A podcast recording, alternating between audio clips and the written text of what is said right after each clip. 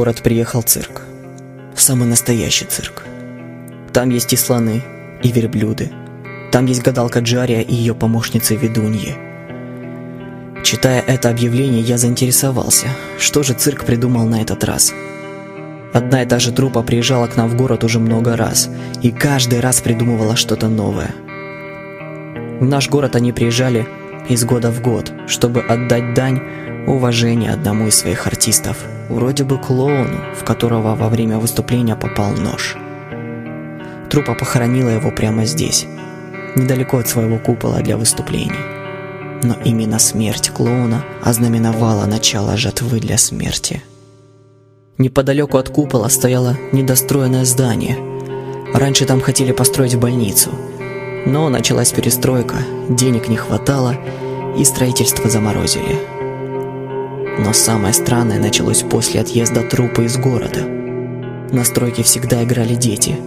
Это место тянуло их к себе как магнит, словно кто-то невидимый раз за разом звал детишек присоединиться к нему. Время шло. Люди начали пропадать, когда заходили туда. Похищения заканчивались только тогда, когда трупа приезжала обратно в город с новым выступлением. И вот теперь, когда все, кому не лень, были в шатре, я решил осмотреть стройку, о которой так много слышал. Тогда я думал, что раз сегодня выступление, то мне ничего не грозит. Но я ошибся. Когда я пробрался внутрь, мне стало как-то не по себе. Тени, которые играли в лучах моего фонаря, казались мне демонами и привидениями. Каждый шорох казался посланием, а любое дуновение ветра было касанием, от которого волосы вставали дыбом. Осмотрев все три этажа больницы, я осознал, что попусту потратил время. Как вдруг я услышал крик. Пронзительный крик женщины, который потом перешел в саркастический смех. Смеялся мужчина. Он все время говорил, что она умерла. Старуха Джария. И тут я понял. Цирк приезжал в город не ради заработка или проверки могилы одного из товарищей, а для того, чтобы удержать его обезумевший призрак. Но теперь его никто не мог остановить. Клоун, что умер на сцене, вернулся на нее.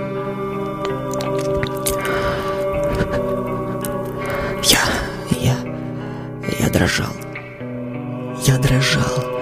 Я был на третьем этаже больницы. Три этажа. Три этажа, которые мешали мне на пути к спасению.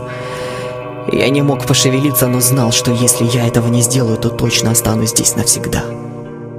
Я достал свой фонарик и двинулся по коридору в сторону лестницы. Как вдруг краем глаза я увидел нечто стремительное и быстрое. Оно, оно пронеслось рядом со мной, но я не почувствовал порыва ветра. Я начал спускаться, и на каждом из этажей я видел его. Оставался лишь один последний этаж, и я на свободе. Сердце мое билось, как никогда раньше. Я ускорил шаг, как вдруг что-то развернуло меня в противоположную сторону от выхода. Передо мной стоял он, в синем-белом костюме, грязном и порванном. По лицу размазанный грим, который придавал ему сходство с самим дьяволом. А чуть ниже шеи торчал метательный нож. Вокруг него было темное пятно — я смотрел прямо в лицо этому отродью, а оно смотрело на меня. Он улыбнулся, и улыбка обнажила его желтые зубы. Присмотревшись в лицо, я увидел, что оно разлагается.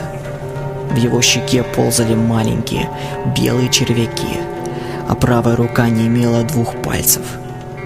Он двинулся на меня, медленно, и не торопясь он подошел ко мне вплотную и начал стирать с меня скальп.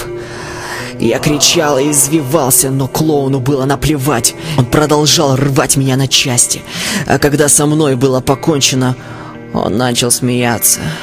Он смеялся тем самым смехом, которым умеют смеяться только клоуны. Вы спросите, как же я рассказываю вам об этом, если я мертв? Все очень просто. Клоун всегда посылает меня рассказывать истории тем, за кем он собирается прийти.